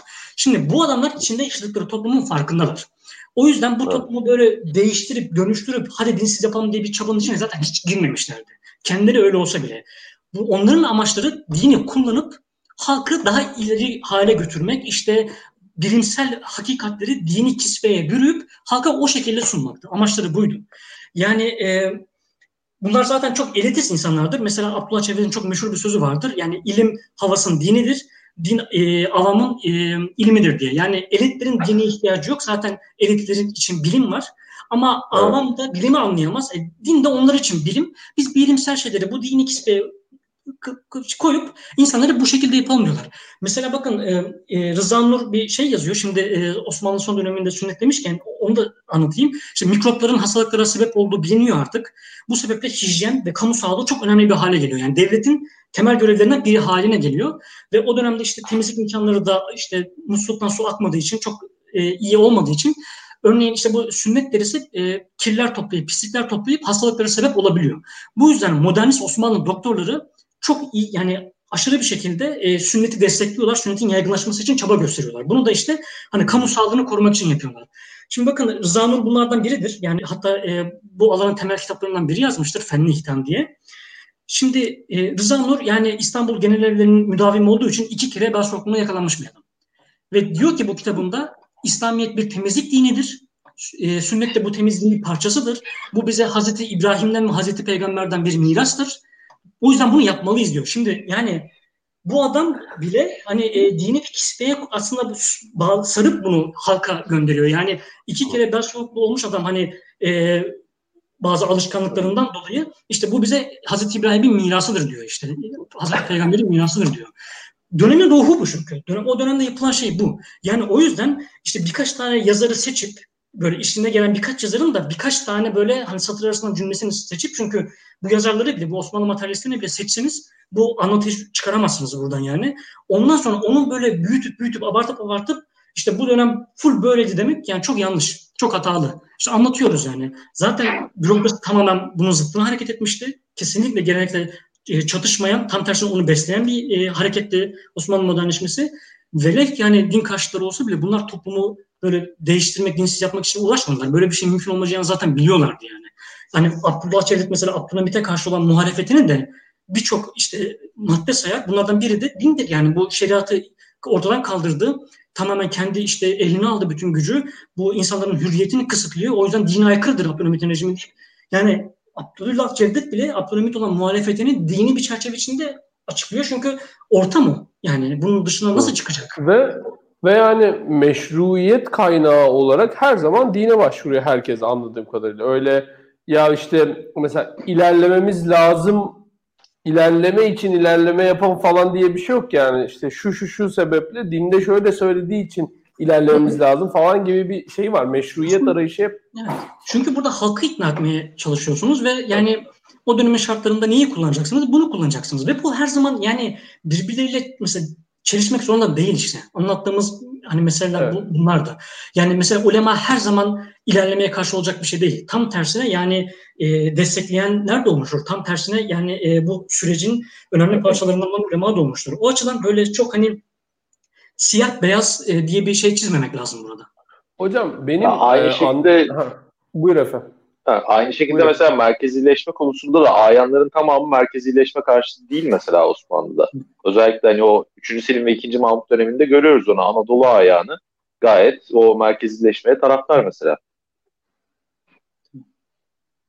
Anadolu Anadolu ayağının e, yaptık yani o oralardan gelen isyanlarda ya benim anladığım özellikle Ömer'in de anlattıkları iyice artık kafamda netleşen e, modernleşme meselesiyle ilgili yani ya bu yeni dönüşümle ilgili diyelim hatta belki modernleşme bile demek tam böyle tanımlamayacak. Osmanlı Devleti'nin yaşadığı dönüşümle ilgili en fazla e, bu işte isyan eden insanlar hep çıkar meselesi dolayısıyla isyan ediyorlar. Yani çok açık e, orada hani evet. Yani bir belki belki bir işte din elden gidiyor, e, tırnak içinde goy goyu yapılıyor olabilir. İşte o olabilir, bu olabilir ama en nihayetinde olan şey e, merkez güçlenmeye başladıkça yerelde güç kaybeden e, yerel elitler ya bu iş böyle olmayacak.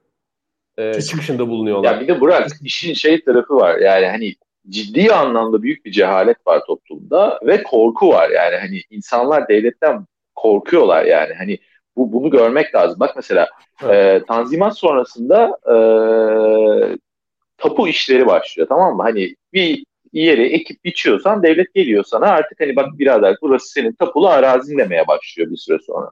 Ya insanlar korkudan gidip tapu almıyorlar başımıza bir şey gelir diye. Şeylerin evet, üzerine, abi, köydeki ağanın üzerine, işte ayağının üzerine evet. çıkartıyorlar tapuları. Öyle öyle evet, hani bak. böyle büyük toprak ağları çıkıyor mesela ortaya. Bu, bu yani hani, çok bu, bunu, Devletin, bunu görmek e, lazım. Ya mesela bak Evet. Söyle, sen söyle şey, devam şey, şey abi devletin amaçladığı şeye bak. Yani aslında bayağı e, hani mesela Cumhuriyet'in ilk dönemlerindeki toprak reformu ah yapılsaydı keşke falan gibi bir hala bugün konuşuyoruz ya. Adamlar onu yapmak istemiş ve e, zorla yapıyorlar. Yani sen toprağı istiyor musun? Sen misin? Bu tamam üstüne yapacağız burayı diye geliyorlar. Halkın devletle ilişkisi o kadar kopuk ki devleti sadece kendisini döven sopa olarak tanıdığı için çok uzun yıllar öyle anlatıla geldiği için. Ama işte bu değişiyor. De, yani e, geçen bölümde de bahsetmiştik. Yani tanzimat da artık bu değişiyor. E, yani bazı evet. durumlarda tam tersine insanlar artık devletin olaya müdahale olmasını istiyorlar. Çünkü işte bu yerel güç karşı bir koruyucu olarak devleti görüyorlar. Evet. Tanzimat fermanında beni en çok şaşkına çeviren şey şuydu mesela. Tanzimat fermanında açık açık şunu söylüyor. Devlet bundan sonra gizli olarak kimseyi zehirlemeyecek diyor mesela. Ya bu ne kadar korkunç bir şey ya. Hani bugünden bakınca ne kadar korkunç bir şey olduğunu görebiliyor musun? Yani devlet birilerini zehirliyordu bunlar önce. Biz bunu kabul ediyoruz. Bundan sonra yapmayacağız diyor. Hani o içinde yaşanılan ortamın ne kadar hani o şey e, sıradan insan için aslında korkulu olduğunu oradan görebiliyorsun biraz. Evet. Ha tamam belki bu, işte bunları mesela bazı, bazı tarihçiler bunu şöyle savunuyorlar işte hani burada söylenen işte bu can güvenliği, mal güvenliği, namus güvenliği, ırz güvenliği vesaire mevzular daha çok bürokratlara yönelikti. İşte özellikle o işte e, Osmanlı donanmasının kaçıp e, Mısır'a sığınması e, üzerinden yazılmıştı bunlar. İşte artık bakın hani bürokratlara bir şey olmayacak. E, kimseyi işte yargısız infaz etmeyeceğiz tanımlamaları genel olarak bürokratlara yönelik. Yani normal halkı çok fazla ilgilendirmiyordu diyenler de var ama hani yani diğer taraftan baktığınızda işte bu tapu olayı mesela gayet hani insanların da normal insanın, sıradan insanın da devletten acayip derecede korkusunu gösteriyor aslında. Evet. Ben geçen sefer e, Ömer'le bu geçen bölümde bunları konuşurken ee, Ömer böyle bir anda aslında biraz da isyan etti. Hani masumiyet karinesi tanzimatla gelmiştir e, şeyinde. Ya insan buna nasıl karşı çıkar diye gibi bir böyle pozisyonda kaldı. Yani şimdi o kadar temel e, dönüşümler o dönemde gerçekleştirilmiş ve o kadar önemliler ki bugün hayatımızda ve o kadar içselleştirmişiz ki onları evet. e, hani onlar olmadan bir hayat düşünemiyoruz. Yani düşünsene sokakta gezerken bir e, işte bir bürokratın siyaseten katil şeyini verdiğini sizinle ilgili ya da işte padişahın yaptığınız bir memurluk yapıyorsunuz yani bilmem ne tapu dairesindesiniz. E, padişahın sizinle ilgili siyaseten katil e, emri verebildiğini hiç yargılanmadan bile öyle bir anda tutup götürdüğünüzü götürüldüğünüzü düşün. Yani bu böyle bir hayatı yaşamak istemez kimse. Yani bizdeki işte bu tarih anlayışının çok yanlış olduğu taraflardan biri bu. Biz böyle biraz fetihler üzerinden, topraklar üzerinden evet. tarihi anlamak istiyoruz. Yani çok toprak elde edildiyse o zaman iyi bir dönemdir, güçlü bir dönemdir. O padişah da iyidir. Ama işte toprak kaybediliyorsa o zaman kötüdür. Yani bunu artık aşmak lazım. Yani bir sınıfın içine tahta konulma süreci bana çok daha ilginç geliyor yani bilmiyorum hani ne bileyim e, evet. Hocam bu tür değişimler de... bizim hayatımız bakın hala içinde yaşadığımız dünyayı etkileyen şeyler bunlar. Biz bunları görmüyoruz. Tamamen işte farklı şeylere bakıyoruz. Yani bu artık hani toprak üzerinden e, tarih anlayışını artık biraz bırakmak lazım yani. Hocam bir de yani şimdi bütün Arap Yarımadası bizim olsa ne olur ben köylü olduktan sonra? yani yani anlatabiliyor muyum ya bu e, bana hani bu bugünkü e, muhafazakar ve işte neo-Ottomanist belki yani öyle bile tanımlanmayacak şeyler de yani bu yeni bir Osmanlı Osmanlı sevdacı sevdalıları diyelim.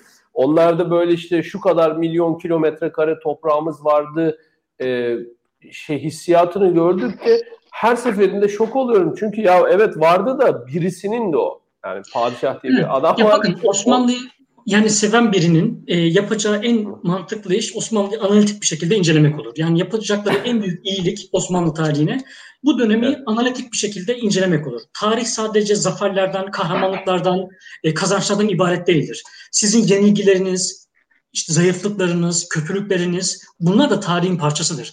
Bunları görmezden gelip sadece tarihten böyle gönlünüze eğlendirecek bir çocuk arıyorsanız işte bu hoş bir şey değil yani. Ben tarihe baktığım zaman yani namussuz insanları daha çok seviyorum. Böyle zorba variler daha çok ilgimi çekiyor. Veya işte kayb hani mağlup olmuş zayıf insanlar daha çok benim hoşuma gidiyor. Yani tarih böyle sadece böyle bakıp gönlümüze hoş eğleyeceğimiz bir eğlence aracı olmamalı yani.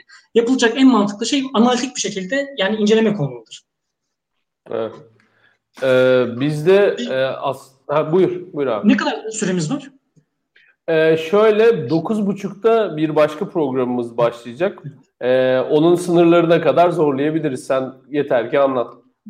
Yani şimdi biz şu ana kadar iki konu üzerinde biraz e, hani tabii çok e, daha konuşulabilir ama durduk. Osmanlı modernleşmesi gelenekle çelişiyor muydu? Bunda ilmi haller ve evet. modern eğitim üzerinden açıkladık ve Osmanlı batılılaşma mıydı yoksa merkezileşme, standartlaşma mıydı? Bunu da kodifikasyon üzerinden anlatmıştık. Şimdi isterseniz bir de bu e, modernleşme ve din ilişkisini bu hep tepeden mi geldi yoksa biraz tabandan da mı bu evet. talep geldi şeklinde e, inceleyelim. Burada da biraz evet. shameless self promotion yapacağım. Yani bu Ocak ayında bir makalem çıkmıştı. Hani oradan e, yaptığım şeyleri bir hani kısaca bir özeti gibi olacak. Hani belki bazılarının tekrar olabilir. Evet. Eğer ondan evet. haberleri varsa. Şimdi bu meseleyi ben e, cuma namazlarında okunan hutbe üzerinden açıklamak istiyorum. Şimdi cuma namazının hutbesi cuma namazının farzlarından biri. Olmazsa olmazlarından biri. Ve her zaman Arapça okumuştu. Yani ilk okunan hutbeden işte 19. yüzyılın sonuna kadar bu hep Arapça okumuştu. Yani bu olmazsa olmaz bir şeydi. Şimdi yani dinde bunun illa farz olduğuna dair bir hüküm yok ama yani bir şey 1300 yıl boyunca aralıksız olarak aynı şekilde yapılıyorsa bu artık yani yerleşmiştir.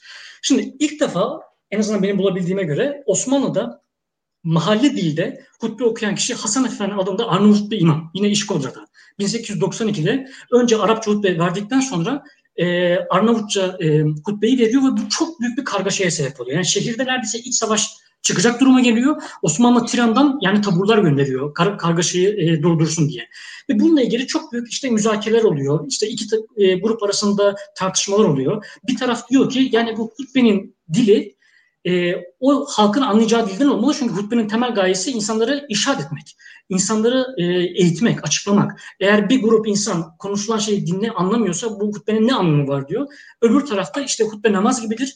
Namazı bozan her şey hutbeyi de bozar. Namaz nasıl değişmiyorsa işte hutbe de değişmeyecek diye şey yapıyorlar. Ve Meşihat Osmanlı dini e, establishment'ı yani kurul, kuruluşu e, bu ikincisini savunuyor ve bu ana dilde hutbe olayına, mahalle dillerde hutbe olayına tamamen karşı çıkıyor. Şimdi bu Arnavutluk'taki, İşkota'daki olay bastırılıyor bir şekilde. Ama bu olay artık başkente sirayet ediyor. Özellikle ikinci meşrutiyetten sonra, Abdülhamit'in devrilmesinden sonra bir basın özgürlüğü ortamı ortaya çıkınca bununla ilgili son derece ciddi tartışmalar yapılmaya başlanıyor. Ve eski ulema da biraz itibar kaybı, kaybına uğradığı için Abdülhamit rejiminin olan ilişkisinden dolayı yeni yetişen ulema ve yeni e, yazarlar, düşünürler bu konuda çok daha açık ve net bir şekilde fikir ortaya koyabiliyorlar.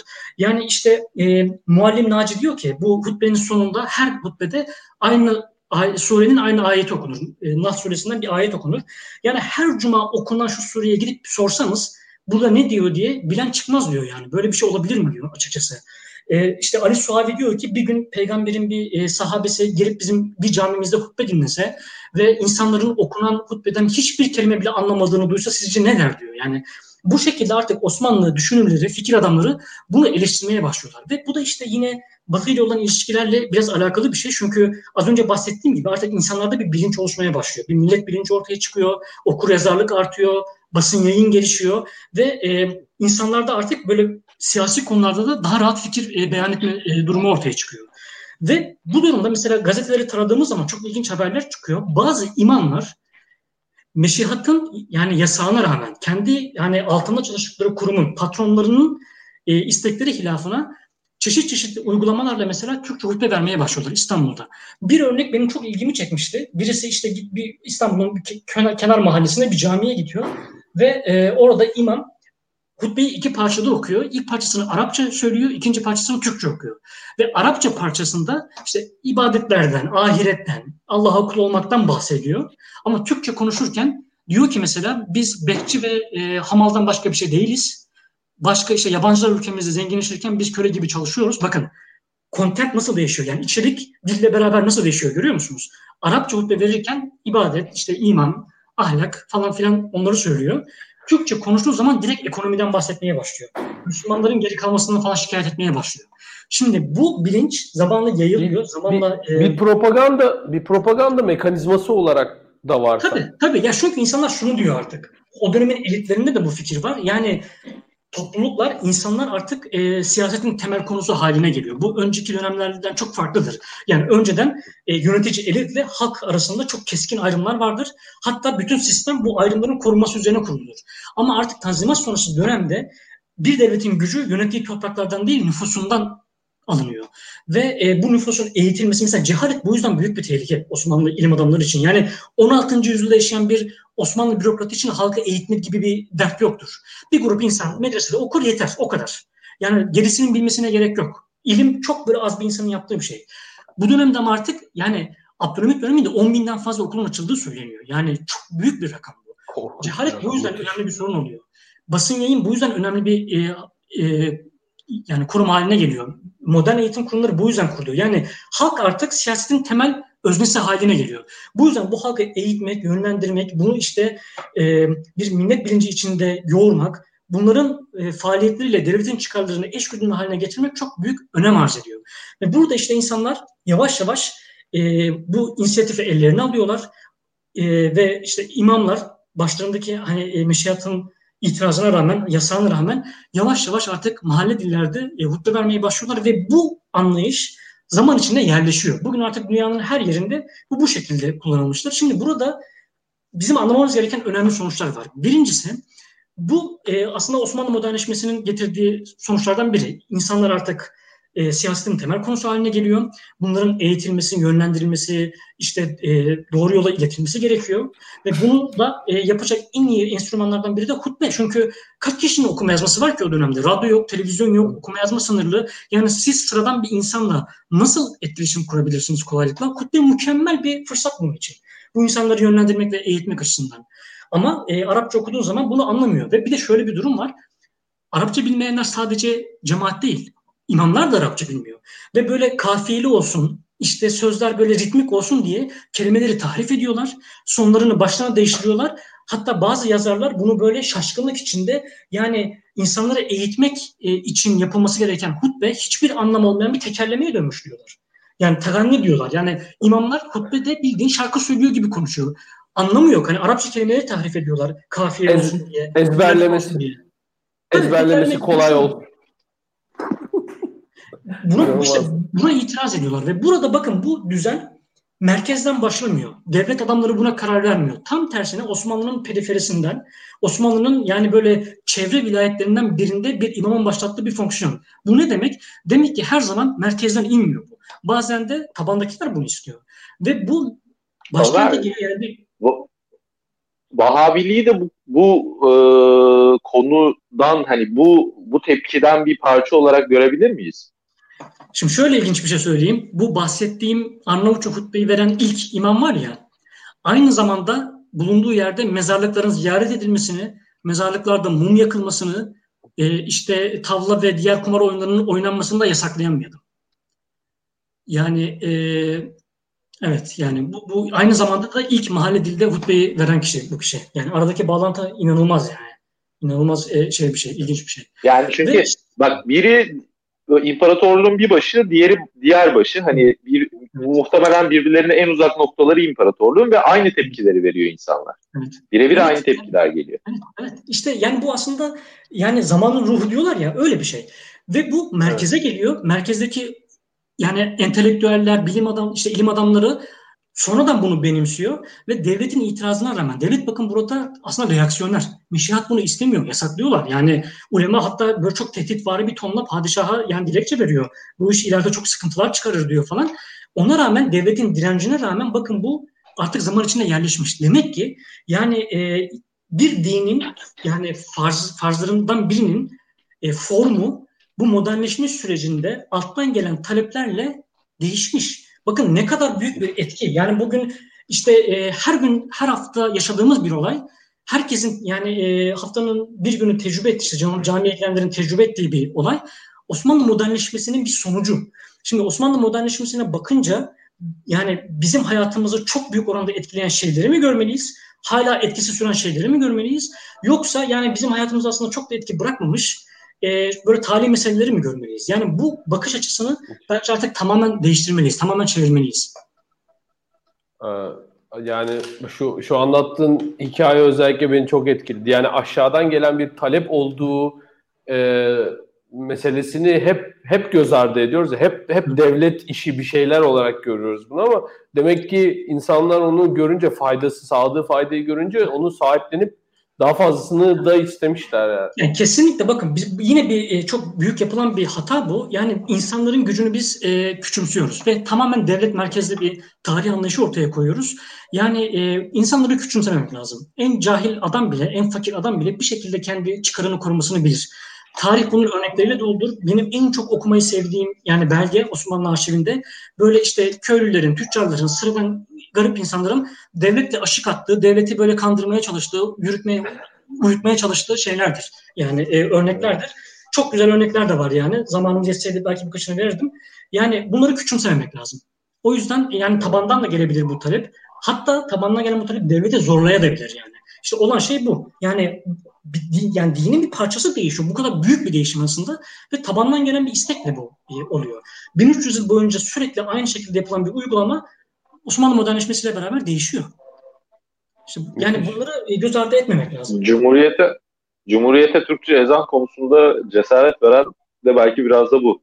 Bence öyle. Şimdi bu da çok politize edilmiş bir konu olduğu için e, bence yani tam anlaşılmıyor. Yani ezanı Türkçe okutan nesil hutbenin Türkçe okunmasına şahit olmuş nesildi. Bizzat bu süreci yaşamış nesildi. O yüzden bugün bazı insanların atfettiği önemi onlar atfetmemiş olabilirler. Şimdi bana kalırsa ezanın Türkçe okutulması hatalı bir karardır. Çünkü İslam dünyasında ezanın Türkçe okutulmasına yönelik bir konsensüs oluşmamıştır. O e, yani onu gerektirecek şartlar oluşmamıştır. Hutbede bu oluşmuştu. Yani İslam dünyasında hutbenin mahalle dillerde okunmasına yönelik ihtiyaçlar ortaya çıkmıştı ve buna yönelik bir konsensüs ortaya çıkmıştı. Bu tür değişimler çok uzun sürede çok yavaş yavaş olan şeylerdir. Yani bir anda olmaz. Bu girişimin hatası buradaydı. Ama bu demek değildir ki böyle dine karşı çok yükün bir savaş falan değil. Yani bundan 100 yıl sonra İslam dünyasında ezanın mahalle dillerde okunmasına yönelik bir konsensüs ortaya çıkarsa, bunu gerektirecek şartlar ortaya çıkarsa o da olabilir. Yani hutbe farzdır, ezan sünnettir. Hangisinin değişimi daha önemli aslında? Yani biri değişiyorsa diğeri de değişebilir ama bunun nasıl yapıldığı önemli. Bu tabandan gelen, alttan alta kaynayan, çok uzun zamana yayılan ve bir genel konsensüs olan bir şeyse başarıya ulaşır. Yoksa ulaşmaz sonra geriye dönülür. Yani evet, bu o yüzden Ömer, çok böyle e, şey bence Ömer, değil yani. E, abartılacak, e, aşırı hani, böyle üzerine hikayeler yazılacak bir mesele değil. E, demin şey dedin ya e, bu hani devleti dolandırmaya çalışan şu bu falan filan diye. Orada bir, bir, bir izleyicimiz sormuş Ezgi Hanım işte örnek istiyoruz demiş. E, zamanımız olsaydı daha çok örnek belki konuşurduk demiş. Tamam şöyle bir hızlı e, bir örnek, örnek verelim.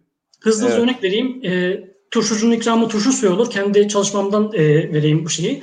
Şimdi e, Osmanlı modernleşmesinin temel kurumlarından biri de karantina sistemi. E, yani e, çünkü az önce bahsettiğim gibi hijyen, kamu sağlığı bunlar artık devletin görevi. Bir devleti yani medeni ve bar, yani medeniyetle barbarlık arasındaki çizgi ayıran şeylerden biri hijyen o dönemde. Yani sadece kamu sağlığını korumak için değil, aynı zamanda kendinizi medeni bir devlet olarak uluslararası sistemde göstermek için de e, kamu sağlığını korumak zorundasınız.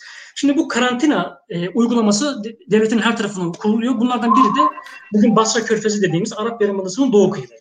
İşte e, Necid, Ahsa bölgeleri. Şimdi burada e, burasıyla Hindistan arasında çok yoğun ticari ilişkiler var. Çok yoğun ticari ilişkiler var.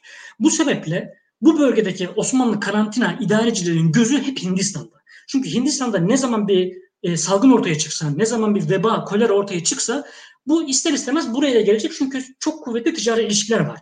Bu sebeple ne zaman Hindistan'da bir salgın ortaya çıksa bu bölgedeki Ahsa bölgesindeki işte bu Arap Yarımadası'nın doğu kıyıları bu bölgedeki Osmanlı karantina idarecileri alakayı kesiyorlar. Bütün gemileri durduruyorlar. Şimdi bir seferinde 1889'da yanılmıyorsam bir grup tüccarın malını karantina doktoru karantinaya aldırıyor. Çünkü bunlarda bir hastalık var diyor ve hastalık olduğu için de bunların ben e, şehre girmesine izin vermiyorum diyor. Şimdi bu böyle olunca bundan zararlı çıkan iki grup var. Birincisi malları e, yani karantinaya koyulan tüccarlar çünkü malını satamıyor adam zarar ediyor. Diğeri de halk çünkü mallar gelmediği için fiyatlar yükseliyor. Yani enflasyon oluyor şeyde. Çünkü e, ithalat yapamadığın zaman ne olacak? Malların fiyatı artacak. Bu sebeple e, fakirlik artacak yani. Alım gücü düşüyor. Şimdi ama karantina doktoru da çok sıkı bir adam. Asla geri adım atmıyor. Yani tam bir Osmanlı mod, yani modernist doktoru. izin vermiyor. Esneme yok. Şimdi bu adamlar, bu yerel halk ve tüccarlar işbirliği yapıp merkeze, İstanbul'a onlarca dilekçe gönderiyorlar. O kadar çok dilekçe gönderiyorlar ki Sıhhiye e, Nezareti, Sağlık Bakanlığı bir müfettiş gönderip olayın incelenmesini istiyor. Ve bu e, dilekçelerde bahsedilen iki şey var. Diyorlar ki biz bu doktordan hiç memnun değiliz. Çünkü bu doktor işinde iyi değil, yetenekli bir doktor değil. E, bu hastalık bulaşmış gemileri dolaşıyor. Oradaki eşyalara dokunuyor sonra geri geliyor bu e, hastalığı şehre yayıyor diye. İkincisi de bu doktor e, zevki sefaya çok düşkün, işlete çok düşkün, e, içki içiyor diyor. Şimdi e, bu müfettiş soruşturma yapıyor. Diyor ki bu soruşturma sonunda. Yani bu ilk iddia tamamen asılsız. Doktor alanında çok iyi bir doktor. Bu e, hastalıklı gemileri falan ziyaret ettiği yok. Tam tersine bunlardan e, yani e, uzak duruyor. E, diğer taraftan da içip içmemesi de bizi çok ilgilendirmez. Yani şu an çok e, kritik bir durumdayız. Bu hastalık bir kere yayılırsa yani mahvedecek ortalığı. E, şu durumda yani e, doktorun kendi özel hayatı bizi şahsen ilgilendirmiyor.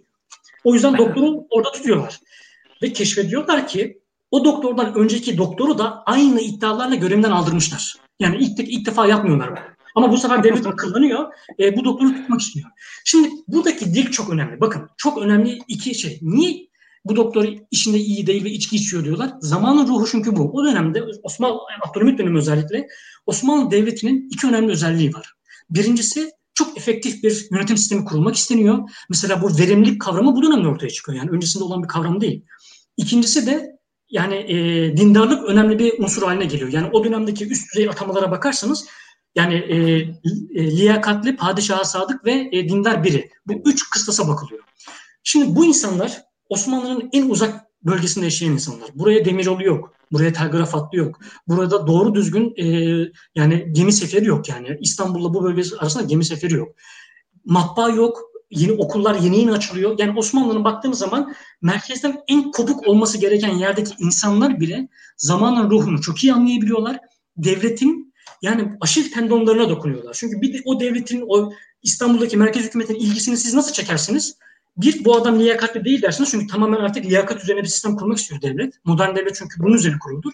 İkincisi, bu adam dindar değil diyor. Şimdi bakın bu insanlar bile e, yani kendi çıkarlarını koruyabilmek için bir yol bulabiliyor. Yani devletle mücadele etmenin tek yolu devlete isyan etmek veya tamamen sadık olmak değildir.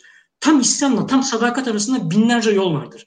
Mesela bir devlet görevlisine kumpas kurmak bu yollardan biri olabilir. Adamlar kumpas kuruyor şey, e, memura. Yeter ki mallar gelsin de fiyatlar biraz düşsün.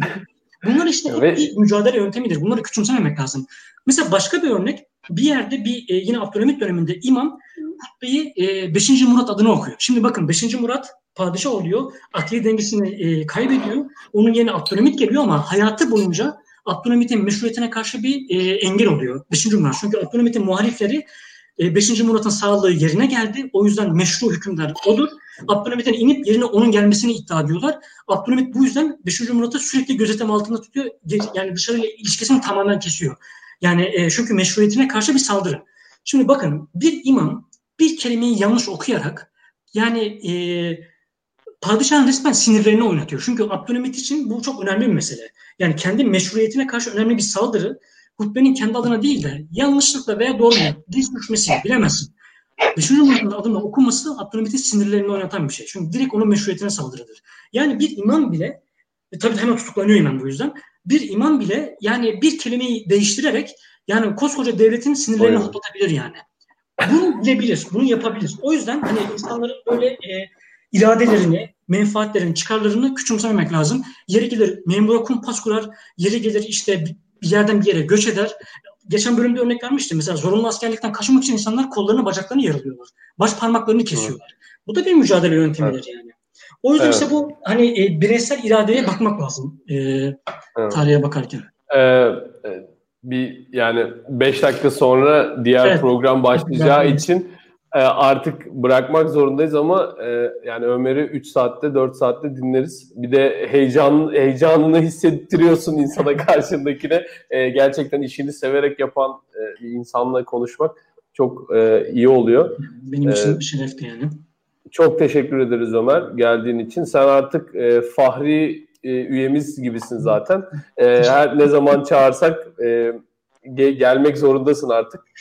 e, çok çok teşekkür ediyorum. Efe e, sana da çok teşekkür ediyorum. E, izleyicilerimize de teşekkür ediyoruz. E, abone olmayanlar lütfen abone olsunlar. E, her zaman buradayız. Herkes kendine iyi baksın. Görüşmek üzere. Hoşçakalın. Teşekkürler. Çok sağ olun. Görüşürüz.